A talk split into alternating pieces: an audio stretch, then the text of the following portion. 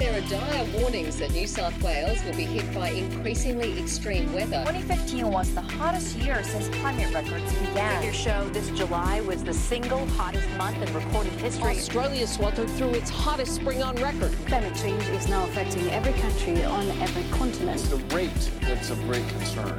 And what do you put that rate down to? Oh, it's human activity. We have everything we need. Some still doubt that we have the will to act. But I say the will to act is itself a renewable resource.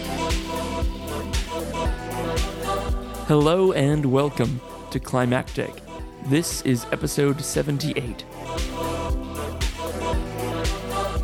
In today's episode, Beth Spencer, writer, poet, and new member of the Climactic Collective, has an in depth interview with James Bradley, multi award winning Australian fiction and non fiction writer. They discuss the language we use to describe the climate crisis and how it's evolving, how to engage with the Anthropocene without succumbing to despair, and the role of the arts in these times, primarily in fiction and non fiction writing. This is the full length interview. But coming soon to the first new show on the Climactic Network, you'll be able to hear this story on Artbreaker, with even more readings from James and snappier production. But this interview is a treat, and we wanted to bring it to you now, because in case you're in Melbourne on the 25th of September, you can see James yourself in conversation with Sophie Cunningham at the University of Melbourne. Links to that event are in the show notes. And without further ado, here's Beth Spencer's interview with James Bradley.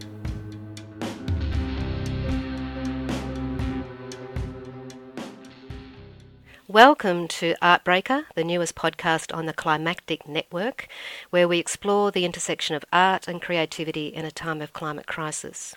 My name is Beth Spencer, and my fabulous guest today is multi award winning author and critic James Bradley. James has published four widely acclaimed novels, including Clade, which was published in 2015, and this was one of the first, if not the first, overtly climate fiction novels published in Australia. All of his books have been shortlisted for or awarded prizes, including his first book, which was poetry. He edited the Penguin Book of the Ocean, and he also writes essays and reviews. In fact, he was awarded the Pascall Prize for his criticism and reviews in 2012. He has a young adult fiction trilogy in process called The Change, and the first two books are out now with Pan Macmillan, and the third book will be published next year, along with a new adult novel, which we're all looking forward to. And if that's not enough to talk about, James also has had two really important essays published this year that address climate change directly. How Australia's coal madness led to Adani was in the monthly back in April, just before the election, and just out in the spring issue of Meanjin, a very beautiful and devastating and important essay called Unearthed Last Days of the Anthropocene. James Bradley, welcome to Climactic. Hi, Beth, it's great to be here. I was just wondering where you would place Clade, your novel Clade, in terms of science fiction, speculative fiction, literary fiction, cli-fi, which was a term someone coined, apocalyptic, dystopian. How would you describe it? Yeah, look, I think all that terminology is really interesting. One of the things that happened when Clade came out, uh, which I was very aware of, was that when it came out in Australia, it, it, which was in at the beginning of 2015, I think there was a degree of, I guess, kind of surprise or or confusion about how to kind of categorize it or talk about it and uh, you just kind of got the sense that when people were looking at it, they weren't quite sure what it was. They, they kind of thought, is this science fiction? Is it, you know, what are we going to call it? And what was really interesting to me is when it came out in the UK and the US towards the end of 2017, people knew exactly what it was. And there'd been this kind of shift in, I guess, the way we talk about and think about these kinds of books in just that period of time. Part of that is that there's been a very energetic campaign run by a man called Danny Bloom to promote the idea of cli-fi. Uh, look, I I must say, from my point of view, I'm always a bit wary of the terminology. I mean, it seems to me that that kind of environmental crisis touches everything in a way that means that, in the same way modernity touches everything, it's it's a condition rather than a genre. And you know, I mean, it seems to me that there is a a kind of erasure that you see going on in lots of our literature and lots of our film where we, we don't talk about these things for various reasons.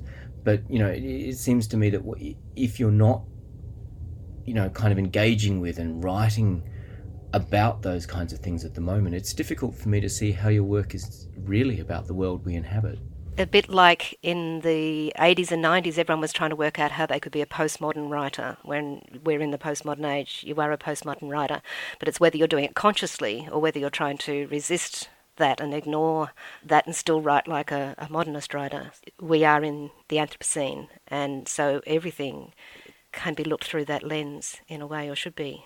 But there is a huge challenge in thinking about and writing about a gradual catastrophe. I mean, science fiction's had the disaster apocalyptic is a very common trope, the sort of the day after. But this idea of this gradual catastrophe, this long process and complex process and of grief that is like this whole unending series of shocks. Even one of your chapters in Clade is called Boiling the Frog. So, can you tell us a bit about the process you went through to work out how to address this issue, how to write a novel that looks at this kind of gradual thing? Yeah, it's really interesting that idea. There was a wonderful essay written about 15 years ago now by Robert Macfarlane, and one of the things he said was that the you know, the, the, the literature, he argued that climate change is difficult to write about because it happens gradually. And what it lacks is the kind of iconography that comes with other kinds of apocalyptic writing. So, you know, you don't have that flash of the nuclear, you don't have the red button, you know, you don't have the hordes of zombies. You know, it, it, it's quite a, quite a difficult thing to kind of capture this process of, of gradual change. I think the way we write about it has moved on since then. I do think one of the things that's really interesting over the last five or ten years is watching the way, I guess, a kind of metaphorical language for talking about these things has begun to emerge in the way that you see particular kind of images and motifs and ideas kind of recurring in books that are that are engaged with these questions, which I think is is always very interesting. Um, but I mean, I guess for me, I mean, the book in a lot of ways is a book about time. I mean, in an odd kind of way, I see it as a kind of geological fiction. You know, it's it's a fiction that's about deep time in both directions. And I guess when I was writing it, one of the things, certainly when I was starting out, was I, I found myself, you know, wanting to write about climate change, trying to find a way to write about it. And the problem is, of course, you very quickly find yourself writing a book that's about everything. I mean, the problem with climate change, as I said before, is it touches everything, you know, and you want to write a book that's about it, you end up thinking, oh, I, I need to write a book that's about what's happening in India and Africa and Australia and Europe, and it's got to be about every level of society, and it's got to be about the non-human, and and it rapidly becomes completely unmanageable. And and certainly with Clade, I, I, had a kind of moment quite early in the process where I went, well, I could flip that around, and in sense write a book which is about quite a small thing, which is a kind of family, and look at the way they kind of track through time and the way their lives intersect with what's going on.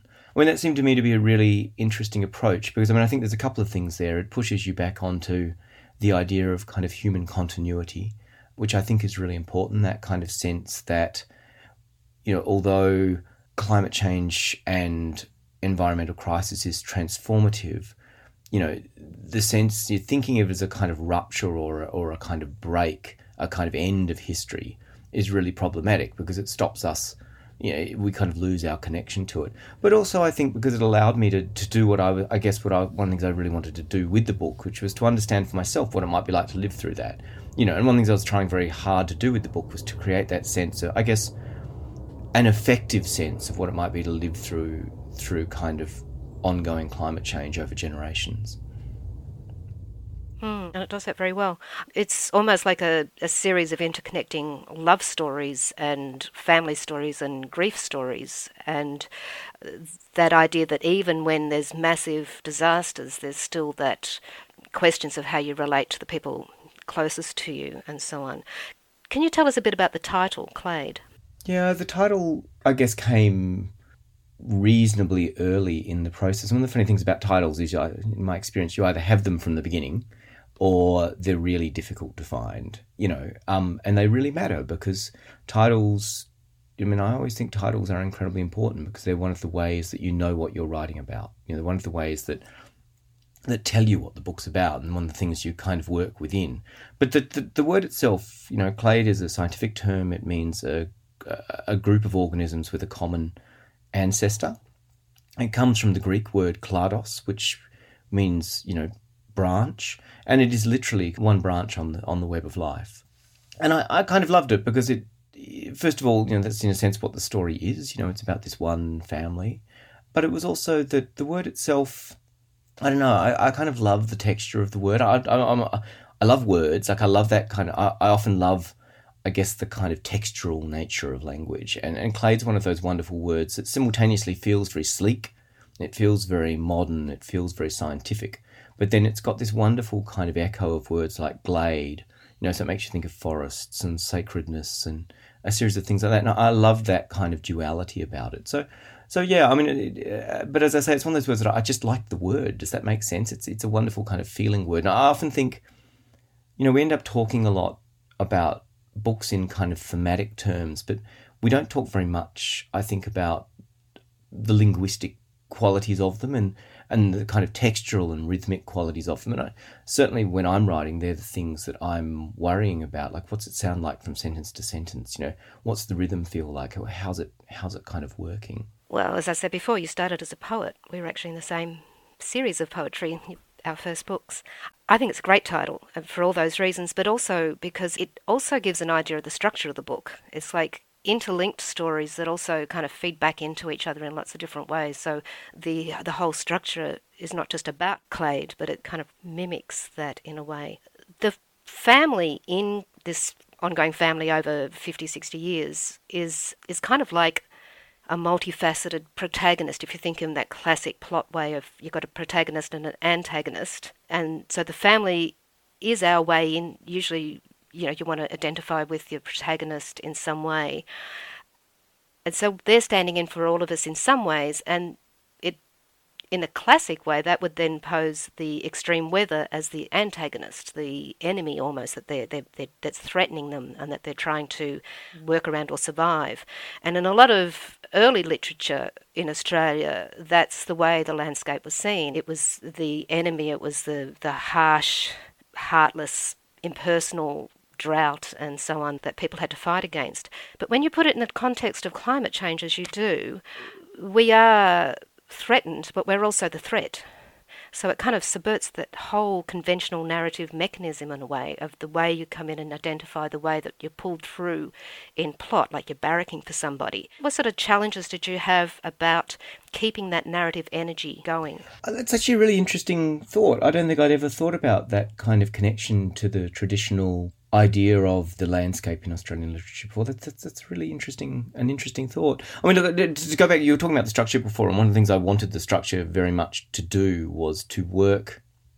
Know, I wanted it to work like, I guess, like a poem. You know, I wanted that sense that the book, you know, it's in 10 parts and the parts all kind of speak to each other across the book. And I, uh, occasionally people say it's a book of stories, and it's like, it's not a book of stories, it's a novel. It's just a novel that doesn't have a kind of central narrative. I guess in terms of kind of making that work, I suppose I had a kind of structure from the beginning, and, and it always seems to me that we assume that narrative only, or that narrative energy only arises out of those kind of traditional ideas about, you know, kind of Aristotelian ideas about kind of conflict and change and things like that. But it seems to me you can actually generate urgency in a whole series of other ways, you know, some of them around voice, there's other kind of techniques you can use. So it is a book that I guess kind of moves away from a, a conventional narrative to, to be in pieces. That seems to me to be simultaneously a way of, as you say, offering different perspectives, showing you change over time. And I very much wanted the book. I guess one of the things I really wanted the book to do was for a lot of it to happen in the gaps.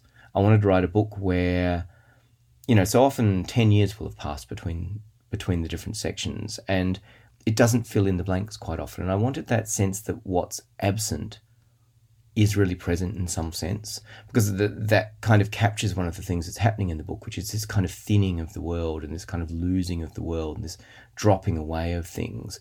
But it also means that as the book goes on, you get this kind of acceleration in time. So I wanted this kind of sense that it was moving forward in time more and more towards the end as it kind of moves out into the future. Yes, does that very well. Maybe I'll get you just to read a little passage. Uh, she wakes with the dawn, light flooding into her room. When she and Tom bought the house, it was impossible to sleep past sunrise, especially in summer. daybreak bringing kookaburras and cuckoos and swooping flocks of cockatoos, their crazed laughter and screeching clamour echoing through the trees like a memory of the primordial forest. The diversity and profligacy of the bird life was a big part of what Tom loved about being here, his pleasure in it a source of amusement for the two of them. It was the there-ness of them he said he loved, their presence and life and total absorption in the moment. Most of the birds are gone now. She's not sure when they began to disappear. Elsewhere there have been huge die-offs, great waves of birds falling from the skies, yet here the process has been more gradual, species slowly disappearing, those that remain less numerous with each passing year. Beautiful, thank you. So, do you think writing about it did help you deal with with it, with the emotions of it, the horror, the anxiety, the grief, the grief and guilt? I think that's what I found interesting is that sort of you can write a book where you're playing out grief, but this is grief and guilt, and it's on a so it's such a daily basis for us, and the depression, the anger, the whole range of emotions. Did it help you deal with it? Um, no. I think would be the short answer to that. Or how do you deal with it? I mean, you're writing about this so much in so many different ways. How do you deal with it? I'm good at compartmentalizing, which is part of it. I mean, it's certainly one of the things I was doing with Clade, and you know, one of the things with Clade's worth remembering is I was writing it back in kind of 2013. So it's now some years since it was written in a way. Um, and things have moved very, very fast and gotten much worse very, very fast. Certainly faster than I thought it was going to happen when I was writing the book. And I, I guess it worked, the novel worked in a sense for me because one of the things I was engaged in was a kind of intellectual exercise about trying to think through what it was going to be like. Because I think one of these things is it's actually incredibly difficult to imagine what the world is going to be like. There's that sense that, you know, you look around yourself and if if you if what you do is make a realistic appraisal of what the science says, you know, most of what's around us is going to be utterly transformed within a decade or two. And that's incredibly difficult to imagine. So one of the things I was doing with the book was to try and give myself a framework for imagining that. And I guess in that sense, it succeeded.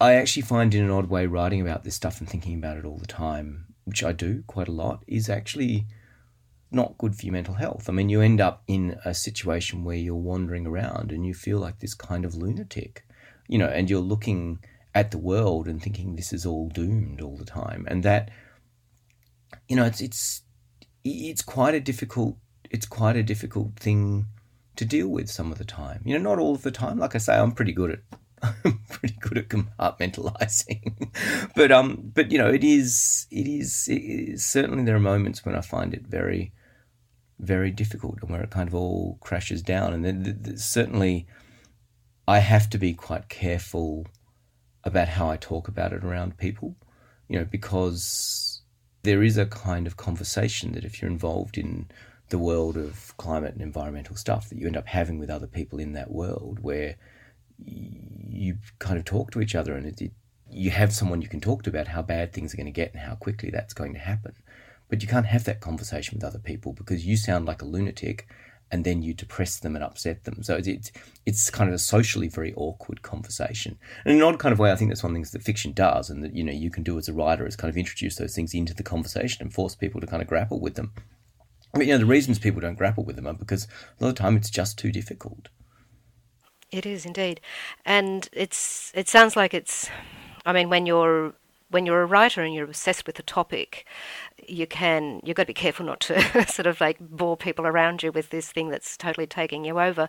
But this is a topic that you want people to be obsessed about and you want other people to know about. So, but at the same time, I can Im- imagine that it it would really create a difficulty with relationships and so on. It sounds like having that community around you of people that you can trust to have a conversation with where they're not going to try and minimize it, but they're also not going to depress you.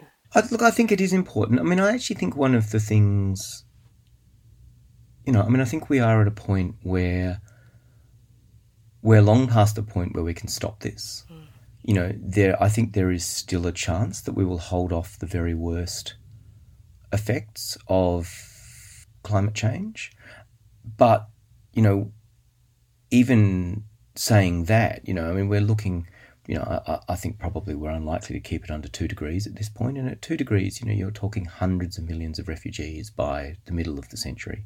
You know, you're talking about a complete derangement of society. You know, I mean, I actually think that trying to get to grips with that is very difficult and very confusing. You know, and I mean, I spent a lot of time thinking about it. I find it very confusing and very difficult. Um, and I think that the actually talking amongst ourselves and having serious conversations about what's going on is one of the things we need to start doing. And part of that is actually about a kind of empathic process of accepting that there is a process of kind of grief and anger and fear, and that we need to be able to talk to each other about that. Yes, I think you're absolutely right.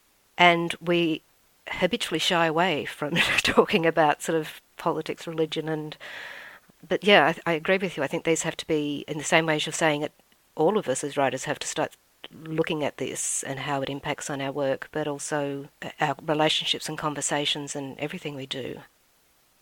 I'm interested in the relationship between your essays on climate change, the one on coal, the one on the oceans, both of which were in the monthly, and this latest one, where I think you really particularly wrestle with that line between seeing it clearly and stating it for what it is at the same time as, well, how do we, then we go on? How do we keep choosing?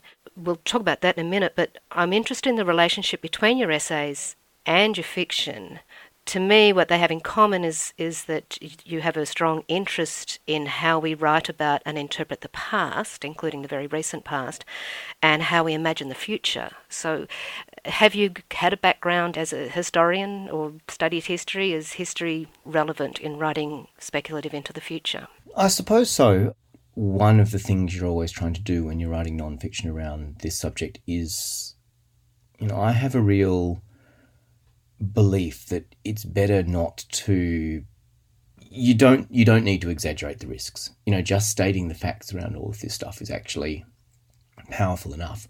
And there's something really important about kind of putting those facts into the conversation. But w- one of the things that you're always trying to do when you're writing about it is to then place them within some kind of context.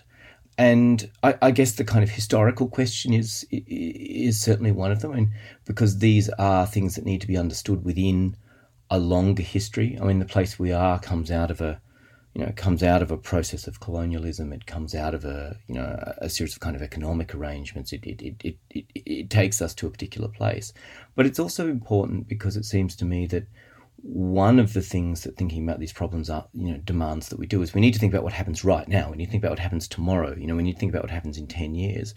But we need to accept that we're now in a kind of process which is generational. You know, and both the effects of what's going on now are going to be experienced over, you know, probably hundreds of generations. But, you know, the process of trying to get the climate back under control, to kind of adapt to what's going on, it's not something that's going to happen in 10 years. It's something that's going to take you know, 100 years, 200 years. And so it seems to me that that kind of larger view is really useful because it allows you to kind of think about that larger that larger mm. frame. I guess I'm also thinking about the way in the coal essay, for example, there's that real narrative, like it's a non-fiction, but you it's almost like a thriller when you read it. It's got that sort of dramatic events. There's um, a lot of play and counterplay and so on, and, and a strong sense of place. I had this sort of sense that you were actually travelling and taking us with you on a road trip up to the Galilee Basin, around to the Great Barrier Reef, across all those places. And there was so much sort of drama in it. It was almost like being pulled through reading a, a thriller in a way, because you've got these beautiful descriptions of place, you've got this real precision of language. And I think that's, as you were saying, the language is so important. If we're going to talk about these things, we have to, this precision. And I think that also, to me, is I think of as the task of the historian. It's not just to tell a story. That's it's the precision matters as much as you can. And there's play and counterplay, there's dramatic events, and, and even though your tone doesn't actually change throughout the essay, my reactions to it was sort of like this roller coaster of emotions from outrage to even more outrage to tears at one stage and, and then more outrage and then yay, you know, when, when there's a bit of a win and so on. So it was really interesting to sort of see how you took what is a slice of very recent history that if we are going to understand where we are, it's so important to see the way that played out, and you turned it into this story. And so I'm, I'm curious about the difference for you, if there is one, when you're researching for a novel and when you're researching for a piece like this. It's a really interesting question. I mean, certainly with the Adani piece, it's such a dreadful story. You know, I mean, and I mean, with that one, I was very lucky. The monthly gave me a lot of space to work with. It's an incredibly complex and complicated and confusing story. But with it, I had the benefit of both space to write, but also, you know, a, a, kind of team of editors who are behind you, helping you make sure that you've got everything right, which was really, really helpful. But it seemed to me that with that one, there was a real merit, a real kind of importance in just stacking up the evidence about questions like the kind of capture of our political class by the, by the coal industry. It's one of those things that we all think is there and we all talk about, but you don't often tend to see the evidence stacked up in one place to show it. And there was something. It seemed to me there was something really valuable about just stacking some of that evidence up so it becomes inescapable to people what's going on. And, and I think around a lot of this stuff, that process of just getting stuff down, in a sense, bearing witness to it, getting it on paper, putting it in one place, trying to put it in some kind of framework really matters. And I think, as you say, with that stuff, precision really, really matters. You know, it really matters to me that you have the facts right. You know, it really matters to me that you don't massage the facts. Because one of the things you can often do is go, well, I found the worst case study, I'll quote that, and I won't quote the one that says, well, maybe it's not going to be quite that bad you know, so I, I, am very wary of doing that thing where you use science in a kind of rhetorical kind of way. But you know, so it seems to me that that kind of adherence to the facts is a, is a real strength in itself, and just kind of synthesizing that stuff and putting it in one place is a really good thing to do. I guess when you're writing a novel, it's a very different process, and you're, you know, I mean, I feel with novels it's less. You certainly don't have the obligation to be correct. I think you do in non-fiction. I think it's perfectly okay to make things up. I mean, it seems to me with fiction, your responsibility is to the reader is a rather different one about giving them something which is convincing and that creates a kind of space where they can they can think about things. So I'm working on a book at the moment and you know one of the things that happens in it is there's been a kind of an abrupt sea level rise of about you know three or four meters you know, which happens in about a decade. And I suspect, I'm pretty sure that scientifically that can't happen. It, it's pretty unlikely to happen, but it's a kind of acceleration of what's going on anyway. And it gets you to a place where you can talk about a world that's been changed in various ways. So it seems to me that my obligation there is to be convincing. Sometimes being convincing is about being plausible but it's also just about kind of convincing. I mean, you know, I sometimes use this example, but you know, you look at comic books. You know, Superman comes from Krypton. He is allergic to kryptonite, which comes from his planet. You know, he gets his powers from sunlight. It makes absolutely no sense at a scientific level, but it kind of makes thematic, dramatic, narrative sense. Absolutely. I think I was just thinking of something that you I read you saying to, I think it was in a Charlotte, the Charlotte Wood interview, where you said you're often looking for the emotional logic of the story, of the novel, and the narrative shape of it.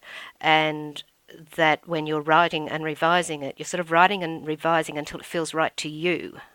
And I thought that was really interesting. It kind of was almost like you're looking for the ecology of that story to create that world that has a, a logic and it works and it's precise in that way that it kind of sings, rather than being congruent with the facts outside the story. I love that idea of the kind of ecology of the story. I mean, it seems to me that stories, you know, they have a kind of life of their own, you know, which is about how the pieces all work together.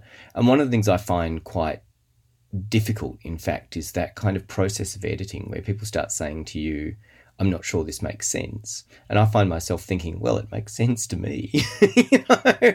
And and having to force myself to think about what the reader might think, what might be missing for the reader, you know, is often a quite different discipline for me to the discipline of finding, I guess, the kind of emotional and narrative and truth to the story and its kind of the shape of its ecology, I guess. Just going back to the coal essay, one thing that I thought you described really well that had always puzzled me is when you read about traditional owners having granted a license for mining, and you kind of think, well, that doesn't kind of make sense given their relationship to the land and the sacredness of it. But there was a passage in there where you really spelt out the dilemma facing traditional owners due to the way that the Native Title Act operates. Do you want to just say a few things about that? That system is set up in a way that makes it extremely difficult for, for traditional owners. Certainly, in the case of the Adani mine, you know, it's a very messy situation, and you know, it's quite clear that the traditional owners have been disenfranchised in in a number of ways. I mean, it's it's a fantastically complex kind of set of events because you know you've got a a kind of community that's that is itself quite complicated dealing with a process within which they really don't have any power and I, I guess it's quite shocking when you see it, it, it laid out like that. There's actually a really fantastic series being written on the mine at the moment in the Saturday paper by Anna Krien. Um, and in fact, just this last Saturday, there was a piece about what's going on with the traditional owners up there, which I thought was very, very strong. I mean, I think both that piece and the work she did when she wrote the quarterly essay about coal about oh, three or four or five years ago, whenever it was, is terrifically good on, on both on, I guess, the kind of legalities of all of that that stuff, but also on the you know the way the various personalities around it are, have behaved, and, and and I guess the kind of duplicity of the government processes around it. The Adani story is a terrible, terrible story. You know, I mean, it is a story about this kind of mine which should never be built. You know, which has been shepherded through by governments. You know, it has been subsidized by governments. I mean, it's just once you actually stack the stuff up, I mean, the thing is, it, it, it's the most appalling. It is the most appalling story. You know, and it was one of those things, certainly while I was writing it, you know, I, I must say, I kept having this reaction where, you know, I kept thinking, I thought this thing was crook before I started. Now that I've actually spent some time looking at it, it's so much crooker than I thought it was. And that terrible dilemma that the traditional owners face that you pointed out, that they don't have a choice if a corporation or a government wants to exploit their land in some way, they actually don't have a choice under the current Native Title Act to say no completely. They have a choice of negotiating some kind of a deal where they will get something from it, or they have the choice of actually losing, of having it taken away from them anyway. And this often creates the tension between the different. It's like a, it's a strategy thing about how to save as much as you can rather than yeah, and look, I mean, and I don't, I don't want to speak on behalf of anyone about this, but I mean, it's certainly one of the lawyers I spoke to when I was talking about it said that, you know, the, the situation under the, the current legislation is that the mining companies go to you and they say, look, you know, we're going to rip your arm off, you know, but you can have a bit of compensation if you like. You, but you don't get a choice about the arm coming off at the end of the day. I mean, that is kind of how it works. I mean, there is a inability, you know, they don't actually have a right of refusal. That's right. And I don't think that's made clear enough when we read about these things. No, you know, I mean, and these things clearly exist within a kind of colonial project, which is about the dispossession of traditional owners. And it is, you know, I mean, it's it's appalling. It is appalling. The essay one of the strengths of it is the way it does sort of show this back and forth, this play that so many different people, different groups who fought against the mine over many years using a whole variety of tactics, you know, legal challenges, pressure tactics on the banks and so on. And while this hasn't actually stopped it, it has reduced its size, which I think you point out, and cut off a lot of its funding sources. And it's also radically shifted the debate. I mean, you mentioned that um, only a decade ago, the notion the world needed to transition away from coal was a fringe idea, and now it's widely accepted as an inevitability. I, I really like the way this, this essay, this history sort of does show that complexity of power that it's not like you know it's it's not the top down view of power. It's more Foucauldian kind of idea of power as diffuse and existing at many points. It's a complex of actions and interactions very dynamic.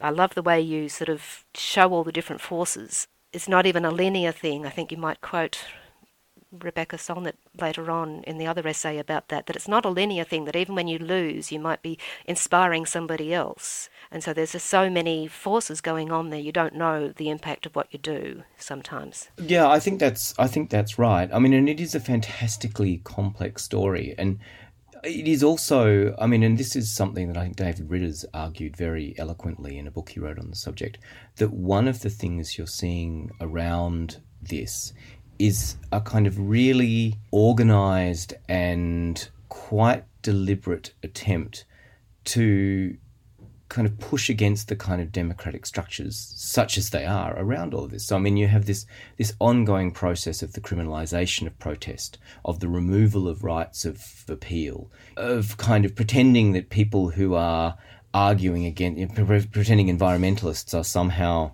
people who should be criminalized and and that kind of process of kind of the exercise of state power is really, really interesting. I mean, I was thinking about this the other day and, and thinking that, you know, we talk about our governments needing to be on a war footing to deal with climate change. And, you know, it would seem to me that in Australia, our governments are on a war footing to deal with climate change. But when you look at them criminalising protesters, when you look at them subsidising the companies that are building the mines, when you look at the kind of, you know, massive kind of collusion between those industries and government, we are on a war footing, we're just on the wrong side. Mm, good point. Very depressing point. This piece was written on the eve of the May 2019 federal election, and as I was reading it, putting myself back at that time, it was like there was, even though the Labor Party was very equivocal about um, their position on it, there was still that great hope or even expectation in a lot of quarters that they would win that election and that the story then would become of how activism and economic pressure and the legal challenges in the courts and the allies all coming together with a new government that, like it did back in the days of the Franklin River and the Daintree and so on, and Kakadu, that the ALP might then sort of respond to the activist pressure and we'll get somewhere. But then there was like this devastating plot twist in the story on the night of the 23rd of May, and um, the Liberal National Party got back in with a very tiny majority. That's right. I mean, certainly when I wrote the essay, I think, like everybody else, I assumed that you know there was really very little chance of the Liberals winning the election, and they did. Um, you know, and, and I think what's been really interesting is watching, extremely depressing, is watching the Labor Party after the election, and and you know, there's a lot of people in the Labor Party who blame the anti-Adani movement for losing those seats for them up there. I don't have access to the research, but I suspect that probably the extremely confused message would have quite a lot to do with it as well. But what you've seen from the ALP is a kind of reversion to a set of old positions. You know, one of the first things they did after the election was they went into the Senate and voted in favour of a motion supporting the opening up of the Galilee. There's been an awful lot of kind of a movement back to within the party towards the idea that they should be supporting the coal industry. I mean, that's that's that whole role of history writing. Really, is that you've got we've got access to certain kind of evidence, traces, facts, if you want to call them that, agreed things, but it's how you interpret them. I think that's such an important time to be writing these kind of histories. I mean, I think at the moment we sit at a really odd point for lots of people, and we have, if you look at the science, about 10 years to have any chance of staying under 1.5. We've got about 10 years to get emissions down to half of what they are. At the moment, they're rising still. You know, somewhere between 1 and 3% a year. So, you know, what we actually need to be doing is getting them down to about 50% of what they are over the next decade. Now, at this point, I think the reality is that, you know, conventional politics has failed. You know, I, I don't think there's any question about that. And that means that it's, you know, that the only way anything is going to happen now is if, you know, citizens make it happen, go out in the streets and make this happen, and they do the things that make, make change happen. But the problem is in Australia, we have the two major parties who are, you know, and I, I don't want to engage in they're as bad as each other because they are not as bad as each other. You know, the Labor Party went to the election with credible, kind of credible targets, So and thought that their offering on climate was certainly had some gaps in it, um, like their continued support for the coal industry. Um, but you know, they, they, were certainly talking about kind of targets that were kind of about where they should be, and and a series of things like that. So the parties are not the same, um, but both major parties are a brake on action in this country one way or another. And and the question becomes but the problem then is that the only way you're going to get real change is if you can get a party of government to do this stuff. So we're in this kind of really odd bind where you know, people need to kind of take direct action. People need to be doing things. People need to be protesting. People need to be joining political parties. They need to be doing all of the things that you do in order to enact social change and to create movements. But simultaneously, what we need to be doing is working on the parties to change these things because I mean we're not going to get any of this stuff through unless we can actually get it through Parliament. Oh, absolutely. I think you make that point really well that it is the activism, the legal challenges, all those things are kind of like providing essential context and background and, and a, an essential part of it because I think you say something about that left to their own devices, gov- governments won't do anything because they are in, in hock to the coal industry and business as usual. But on the other hand, activism on its own isn't enough because we actually need elected governments, representative democracy to change these things and look back at the past. It was sort of it was that combination of activism around things like the Franklin and the Daintree and the moratoriums and so on, and then getting a change of government where you got a government that was more able to be influenced in that direction. And it's it's like a, it's a terrible tragedy. What could have been a story of was was moving in that essay towards a story of you know, and then now we keep going and we might get some change, became overnight a terrible, terrible tragedy.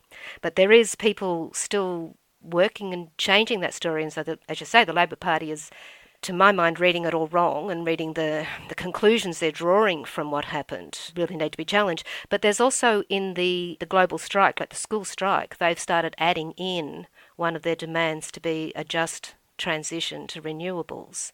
So it's interesting how the story continues, as you say. And I, I was interested too in the way that the coal essay kind of ended on what could have been a story that expanded out into something good, and then because of what happened, wow. Then you've got the Meanjin essay, which to me really directly looks at that. Sort of, it goes even harder into the brutal, devastating honesty about what we're facing, but really trying to cope with that plot twist of, well, how do we maintain hope? How do we keep going? Look, I think we, as a culture, I mean, as much as you can talk about the world as a culture, but I mean, you know, there is a kind of intense crisis happening all over the world, you know, and it's both an environmental crisis, but you know, it's a crisis of institutions. You know, it's, it's a crisis of inequality. You know, so I mean, you have these kind of intersecting and interrelated crises all going on at once, and it can look really, really difficult. I mean, you know, when you've got Trump in the White House, when you've got Scott Morrison in the lodge. You know, I mean, Boris Johnson in 10 Downing Street, you know, Bolsonaro in Brazil. yeah. You know, I mean, it starts to look. It, it starts to look really, really difficult and despairing, you know. And part of what we need to do is to find a narrative that allows us to remember that we are not powerless, you know, that people can change things. And getting people away from that kind of learned helplessness, that sense that you can't do anything, seems to me to be really, really. Eh, I mean, it's vital at this moment, but it's it's also something that it's one of the reasons I find the school strike so so inspiring because it is actually about you know people and kids saying, well, actually, you know, they're not going to fix it for us. We've got to fix it. That seems to me to be an incredibly potent message, and, and one I think that is that is spreading. And I love the way in, in the essay you talk about the, the surprising joyfulness of going to the school strike with your daughters. Yes, no, I mean it was um it was a wonderful thing because I mean I think when I said earlier that I think one of the things we need to learn to do is to actually kind of support each other in this, and I think that sense of discovering that you're not alone is a very you know you're not alone in your confusion, you're not alone in your fear, you're not alone in your sense of powerlessness and lack of agency is both reassuring, but it's also a way of finding agency. You know, it's a way of reminding yourself that, you know, on your own you might not be able to achieve very much. But, you know, with 500 other people around you, you possibly can. This brings me to talking about your um, young adult series, uh, The Change. The first book, The Silent Invasion, um, came out a couple of years ago. The Buried Ark I think was last year, and the third book, when we find out what happens, is coming out next year. But I loved the way in that, so it's set in the future, there is this thing happening that changes everything, something that interrupts normal life that they can't ignore and demands a total response. And then you've got the different kinds of responses that happen. So the story is through the eyes of Callie, and it's not a didactic story by any means. And it's it's very complicated because there's so many aspects about the change, this thing that's happening, that is. Um, it's not, not like a straight allegory because the change is also very beautiful in a way and it has this sense of oneness about it and the intelligence of everything is connected, but it's also quite threatening to humans. So, while you've got this story going on, you actually get to enter the pages and live through this young woman who never gives up hope, who is ferocious in the way she will find a way through anything.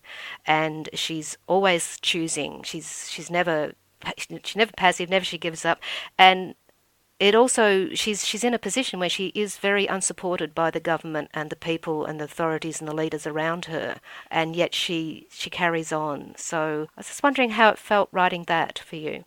So they were an, they've been a really interesting thing to write for a number of reasons. One of which is they're a kind of book that I'd kind of not written before. Not not in a sense necessarily because they're for younger readers, although that was certainly something I'd not done before, but because they're an extremely plot driven kind of high narrative kind of story, and it's you know in a sense not the kind of thing I normally write, and it was really exciting and kind of fun to sort of learn to use those tools and to go well I'm going to write a story in which you know there are gunfights there are you know I mean all of that that kind of stuff that you I you know I couldn't wouldn't normally do I suppose.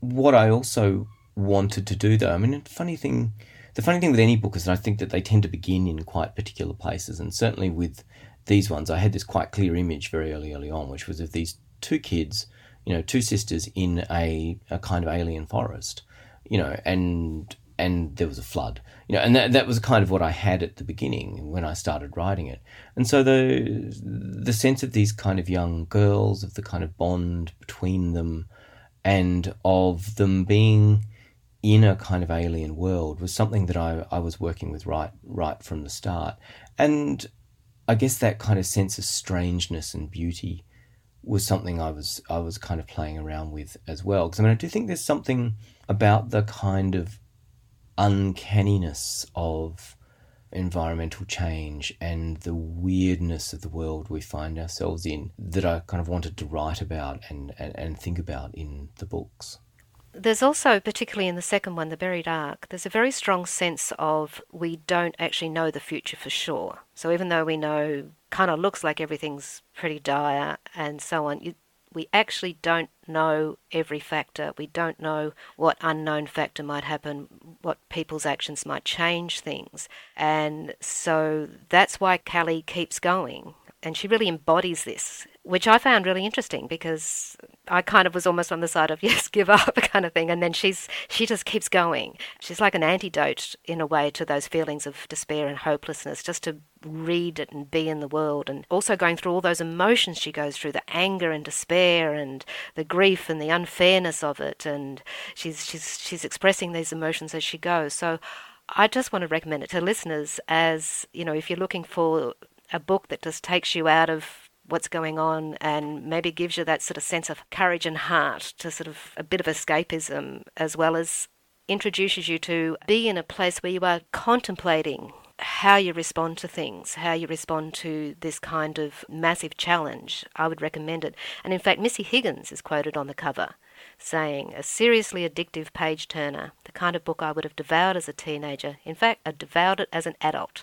so, when you started writing this, did you have a sense of where it's going? I don't want to just give away the next one or anything like that, but is this was it a process of discovery for you as well? You said you started with this idea of just the the two sisters. Um, yeah, no, I did. I mean, it's interesting you mentioned that kind of idea of not giving up because it seems to me that's actually a really important idea. And I think often when we're confronted with the kinds of things we're dealing with now, there is a tendency or a desire or a you know, a kind of completely reasonable feeling that we should just give up. There's no point. But you know, I mean, it seems to me that I, I talked before about there not being a kind of rupture, you know, and there kind of isn't. I mean, these things are you keep on going. You keep doing what you can because you know there's the kind of classic thing about it's better to save ten percent than to save none. You know, so so I mean, I think that, that that kind of process of not giving up and hoping that you will find a way through is really really important because it's a way of not despairing, and I think that's really important. But no, with the the YA books, I had a very clear idea right from the start of the kind of shape of them. Like I wanted to write a series where the first is very intimate and it's about this kind of journey, and the second is a more kind of global story, and then the third is this kind of cosmic story.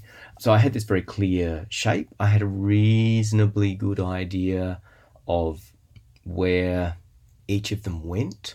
You know, I had some kind of images that were in the third. I sort of knew where it would end up something happens at the end of the second that I had to kind of wind myself up to convincing myself that I could do. Uh, but I did that. I guess I sort of knew the shape, but I didn't necessarily know the meat of the stories from the beginning. And certainly I wrote the first. I mean, the first I wrote in a really odd kind of way. I'd, I'd finished Clade. It was off with my agent or publisher. I can't remember which. And I, I had this kind of weird, empty patch. And it was the summer. Um, and my kids were on holidays and I was home minding them and I was letting them watch like a movie in the afternoons. and so I just started writing this kind of book in, I guess, in the afternoons while they were watching watching television for a couple of hours. And by the end of the summer holidays, I had quite a large chunk of the book and I was really enjoying writing it. And I, I kind of had a sense of how to do it. And so I went through and finished the book. But I then, I have a bit of habit of falling over and things. So I then thought, well, I've written the first before I try and sell it, I want to write the second so that I can know I can write the second. So I had this kind of thing where I actually had two of the books done before I I did anything with them because I just wanted to know that they were there and I'd kind of written an outline of the third. So they were reasonably, I mean, in a sense, it's one big novel in three. So they're, they're quite distinct, but it's one story in three parts, and that's quite deliberate. Speaking of your children, you're actually one of the very few male authors who regularly gets asked about how being a father has affected your writing. Um, I think it changes your writing a lot, and I think I mean, one of the things about having kids is it brings your strengths and your deficiencies as a human being very starkly into view for you. Um, you know the things that you are good at, the things that you are bad at. You know, it's it's it's, it's a very interesting process, and I guess I mean, I guess, and to go back to that idea of despair, I think that one of the things that having kids does is that it puts a kind of floor on your despair. You know, despair becomes unacceptable if you've got children because you can't do that to them. You can't say the world is unsavable because you've brought them into it. So you, in a sense, it forces you to work for better for a better world, I guess. Um, but I guess in terms of the kind of having of them and the talking about it, when Clade came out, I made a quite conscious decision to kind of talk about having kids. And it was a kind of political decision around, I guess, the kind of invisibility, you know, because we made a quite clear choice as a couple to kind of co parent. And, you know, I looked after the kids a fair bit. It seemed to me that there was value in making that invisible work, which usually falls on women, visible, both because it makes it visible, the work that women do visible, and the work that women writers in particular do visible, but also because it seems to me that, you know, it's actually worth talking about different ways of you know, being a man, you know, kind of a masculinity which is not completely defined by work and in opposition to kind of domestic labour. And, and in an odd kind of way, that was a quite clear political decision to, to kind of do all of that. Just want to go back to the point you said about having children means that you have to put a floor on your despair. That's something, I guess, for me, I've just, and I don't have children, but just that kind of feeling of, well, I can't give up because those younger people are still fighting and they're going to face it. So you've just got to hang around and support them, kind of thing, in whatever way you can. So it's, I'm sure it's much more intense when they're your own children, but this wonderful surge of activism from the young is like a shot in the arm to me as an older person too. Yeah, they're not giving up. I can't give up. Yeah, I, I think that's exactly right. You know, and I mean, I think if I was a young person, well, if I was younger than I am. um, speaking as a middle aged person, but I mean, I think that they have a right to be very, very, very angry, you know, and that we probably have not yet seen the real expression of that rage. You know, I mean, it seems to me that the rage, I mean, there's a lot of rage in our politics at the moment, but it's mostly the rage of the old and of the powerful. Um, and I think there is a kind of rage of the young coming about the world that we're leaving them, you know, and that's that's going to be interesting when that happens. But I mean, look, I you, you have to. I mean, the, the other thing about having kids is that I mean, how do you talk to them about this stuff? What do you say to them? I don't. I don't actually have an answer to any of those questions. But also, you know, you we've talked a lot about kind of despair and fear and lots of things about having kids is there's a lot of kind of hope and happiness there as well you know, and I guess that's one of the things I was trying to write about in Clade was that kind of sense of the ongoingness of life, about that sense that, you know, even in the worst moments, people are still living, they're still changing, they're still growing up. You know, they're still meeting each other, they're still falling in love. I mean, all of that kind of business of human life continues. And there is a kind of worth in reminding ourselves of that because it's one of the things that stops us despairing. It's one of the things that stops us giving up. Mm, absolutely. If we're trying to save something, you've got to also value and appreciate and celebrate what we're trying to save. And I, I thought it was really interesting what you said about the rage that's coming because it made me think that that's one of the things that you have when you say how do you talk about your ch- to your children. I would say that you've probably got a head start on a lot of people because you've explored the feelings about it. So you're not going to um, run away from their rage and despair and joy and all the rest of it. I guess that's something I was thinking that sort of, as an older person, that we can do too is to actually not run away from the feelings of it, not run away from the reality of it, so that when these protests, because of who we've elected, do get stronger and do get more confronting, that we're there able to support them rather than react with horror at that kind of outpouring of these strong emotions. Yeah, no, I, I, I think that's I think that's right. You know, I mean, I think that we need to find ways of expressing it which are helpful. You know, I mean, having said that, I do think that you know, I was just last week Jonathan Franzen published that piece uh, in the New Yorker, which was roundly and I think justifiably critiqued, criticized by a lot of people you know, I didn't think it was a very good piece. I thought it was very silly in a series of ways. I thought that it was weirdly apolitical. I thought a number of things about it. But one of the things I did think was interesting about it was was about someone actually being prepared to talk about their feelings. You know, someone being prepared to talk about their sense of confusion and despair. And I don't think he did a very good job of finding a way through it or of contextualizing it for himself or anything like that. But I actually think we need to start being prepared to talk about that confusion. You know, we need to be uh, start being able to talk about that fear, you know, because it's it's kind of taboo. It's a really interesting study by a Norwegian sociologist called Kari Norgaard, which I in fact talk about in the Meanjin essay. It's quite famous and she spent a winter in a town in Norway. And this town was one where all of their kind of cultural activities and economy was based around the snow. And the snow would come and they go ice fishing and they go skiing and they do all of these things. And one year the snow just didn't come.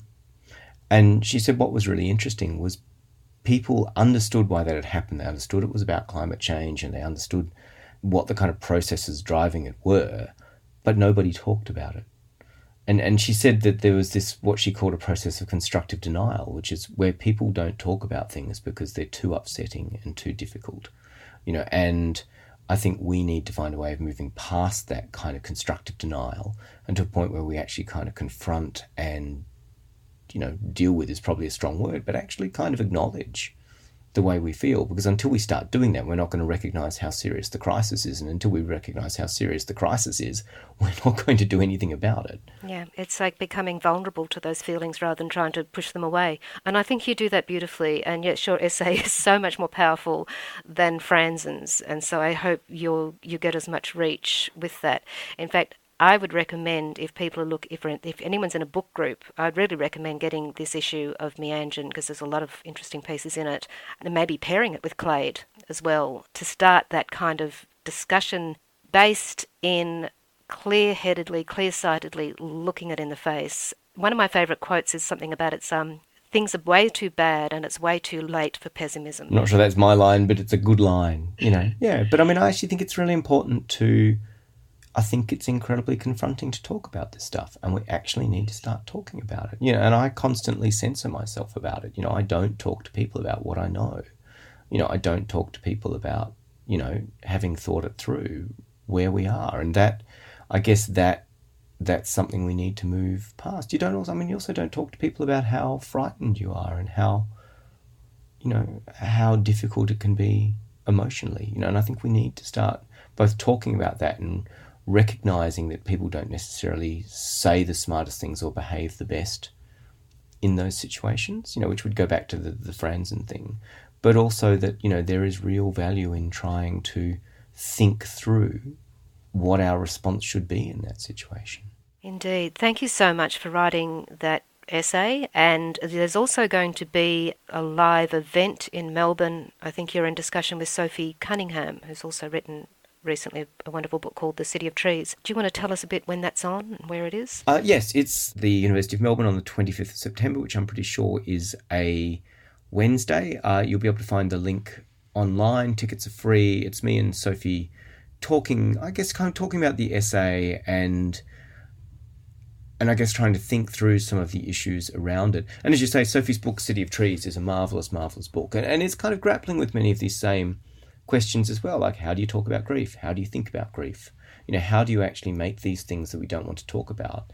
How do you get them in the world and get people talking about them? Yeah, and get them talking about them in a way that doesn't become about a performance of despair.